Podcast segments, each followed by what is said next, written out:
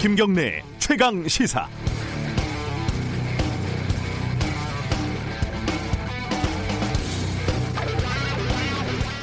(2014년) 세월호 참사 당시 구조를 책임졌던 해경 지휘부 6명에 대해서 검찰이 구속영장을 청구했습니다. 5년 9개월, 무려 6년 만입니다.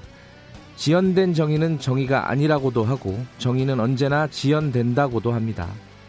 검찰 특별수사단은 당시 해경 간부들이 적절한 구조를 위해 해야 할 일을 하지 않았다고 판단했다고 합니다.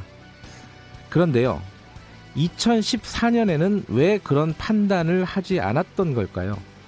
300명이 넘게 숨진 대형 참사에서 해경 지휘부 가운데 현장에 있었던 123 정장 한 명만 기소한 이유는 당시에 무엇이었을까요? 검찰이 지금 시점에서 뒤늦게 세월호 책임자들을 구속시키면서 다시 정의의 수호자로 스스로를 정의하는 것이 마뜩찮습니다.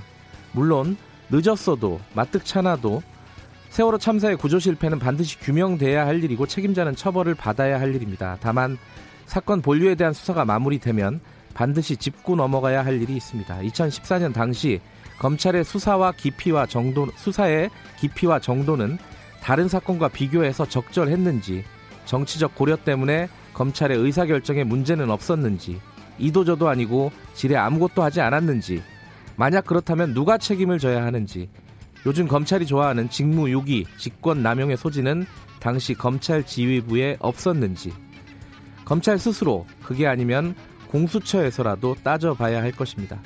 1월 7일 화요일 김경래 최강 시사 시작합니다.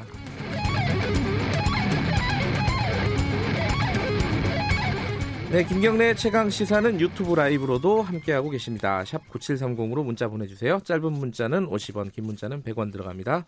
콩 이용하시면 무료로 참여하실 수 있습니다. 오늘 주요 뉴스 브리핑부터 시작하겠습니다. 고발 뉴스 민동기 기자 나와 있습니다. 안녕하세요. 안녕하십니까. 밖에 비 왔죠, 오실 때. 비가 좀 많이 오고 있습니다. 많이 오죠. 네. 예. 출근하실 분들은 우산 챙기시기 바라겠습니다. 어, 세월호 소식부터 정리해 보죠. 세월호 구조 실패 책임을 물어서 네. 검찰이 전현직 해경 간부들에 대해 구속영장을 청구했습니다. 네. 김석균 전 해안경찰청장, 김수현 전 서해지방해양경찰청장, 김문홍 전 목포해양경찰서장 등 모두 6명인데요. 검찰은 이들에게 업무상 과실치사상 혐의를 적용을 했습니다. 아, 검찰은 일부 해경 간부들에게는 허위 공문서 작성 행사와 직권 남용도 적용을 했는데요. 해경은 세월호 참사 당일 행적을 조작을 해서 이 내부 문건을 만들었는데 네. 이 조작된 문건을 바탕으로 국회 국정조사나 감사원 감사에 대비한 것으로 알려졌습니다. 이 문건에는 해경 본청에서 1, 2, 3정 1, 2, 3정에 선체 진입과 선장에게 탈출 권고 명령을 내렸다고 나오고 있는데요. 근데 당시 통신 기록 등을 보면 해경 본청의 퇴선 명령은 선체가 뱃머리만 남기고 침몰한 뒤에 나왔습니다. 네. 오프닝에서도 말씀을 하셨지만 그럼 일각에서는 당시그는 검찰 책임은 없는 것이냐 이런 네. 비판도 네. 제기가 되고 있습니다. 그렇죠. 어, 당시에는 수사를 거의 하지 않았다 이렇게 볼 수밖에 없는 상황 아니겠습니까? 네. 예, 이거 어, 해경에 대한 적절한 수사가 진행된 이후에 검찰에 대한 어떤 감찰이라든지 평가도 좀 해야 될 것 같습니다. 그렇습니다. 어, 일제 징용 피해자들이 어, 어떤 제안을 했네요. 피해자 측에서 나온 제안이죠. 그렇습니다. 이 피해자들을 지원해 왔던 한일 변호사들과 시민 단체들이 네. 징용 문제 해결 방안을 검토하는 공동 협의체를 만들자고 제안을 했습니다. 피해자 측에서 해결 방안을 내놓은 건 이번이 처음인데요.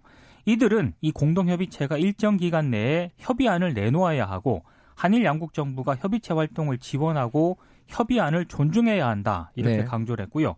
협의체 구성원으로는 강제징용 피해자들을 대리하는 변호사와 지원자, 그 외에 한일 양국 변호사, 학자, 경제, 정치계 관계자들을 제시를 했습니다. 한일 정부와 기업에 대한 요구 사항도 밝혔는데요. 일본 정부와 기업에 대해서는 강제징용이 인권 침해라는 사실을 인정하고 사죄해야 한다고 했고 네. 한국 정부와 기업에 대해서는 피해자 구제를 위한 역할을 다해야 한다 이렇게 주문을 했습니다. 어, 어떤 해결책 모색을 위해서 이제 피해자 측이 제안을 하니까 좀 진지하게 검토를 해봐야 될 것 같습니다. 네. 지금 미국하고 이란하고 일촉즉발 상황인데 핵 문제가 사실 또 불거지고 있어요. 2015년 유엔 안보리 상임이사국하고 이란이 핵 합의를 타결했거든요. 네. 이란 정부가 이거 더 이상 지키지 않겠다고 밝혔습니다. 네. 미국이 이란에 대한 경제 금융 제재를 철회한다면 핵 합의로 복귀하겠다라고는 했습니다만 미국이 이란 제재를 철회할 가능성은 희박하기 때문에 이건 거의 가능성이 없다고 봐야 될 것 같습니다. 2015년 7월 유엔 안보리 상임 이사국과 독일이 이란과 핵 합의를 맺었는데요. 핵무기 제조의 필수적인 농도 90% 이상의 고농축 우라늄 생산을 막는 것이 핵심입니다.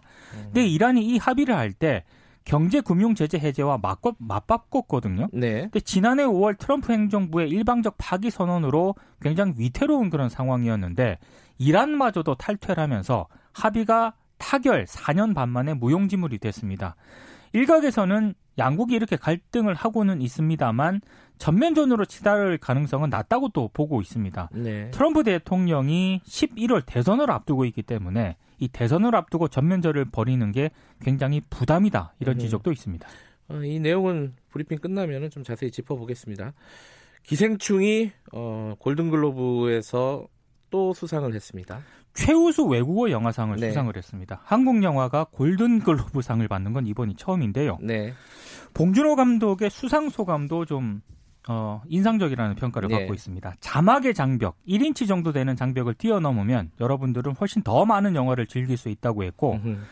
세계적인 영화 감독들과 후보에 오른 그 자체가 영광이었다라고도 얘기를 했습니다. 자신은 우리가 단 하나의 언어를 쓴다고 생각한다. 그 언어는 영화다. 이런 얘기를 했는데요. 네. 헐리우드 외신 기자 협회가 주최하는 골든글러브는 아카데미와 함께 미국의 양대 영화상으로 꼽히고 있습니다. 이게 통상 아카데미보다 한두 달 전에 열리거든요. 네. 그래서 아카데미 전초전으로 불리기도 하는데요. 기생충은 다음 달 9일 열리는 아카데미 시상식 국제 영화 그리고 주제가 부문 예부, 예비 후보에도 올라 있습니다. 작품상은 영어 영화가 아니면은 노미네이트가 안 된다 그러더라고요. 그렇습니다. 예. 그걸 좀 꼬집은 거 아닌가? 라는 생각도 좀 들고요. 저는 그렇게 받아들이고 있습니다.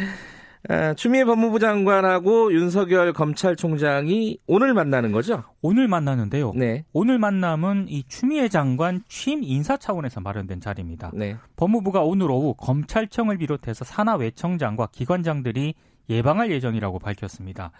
어, 윤석열 총장은 별도로 추미애 장관을 대면할 그럴 예정인데요. 아마 이 자리에서 검찰 인사와 관련된 논의가 자연스럽게 이루어질 것으로 예상이 되고 있습니다. 네.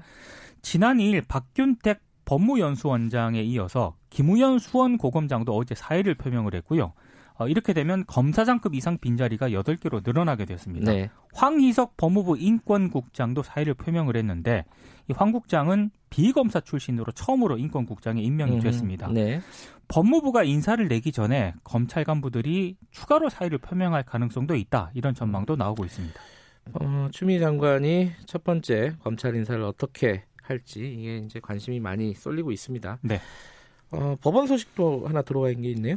양승태 전 대법원장 시절 일제 강제징용 피해자 재판 지연 의혹을 폭로한 그 판사가 있거든요. 네. 이수진 수원지법 부장판사인데 네. 대법원이 사표를 수리했습니다. 이수진 이 부장판사는 4월 총선에 출마할 것으로 알려지고 있고요. 네. 더불어민주당도 실제 이 부장판사 영입을 검토하고 있는 것으로 알려졌습니다. 현직 법관인 이 부장판사의 총선 출마와 관련해서 일각에서는 좀 부적절하다 이런 우려의 목소리가 나왔는데 네. 대법원도 이걸 고려해서 빠르게 사표를 수리한 것으로 보입니다. 네.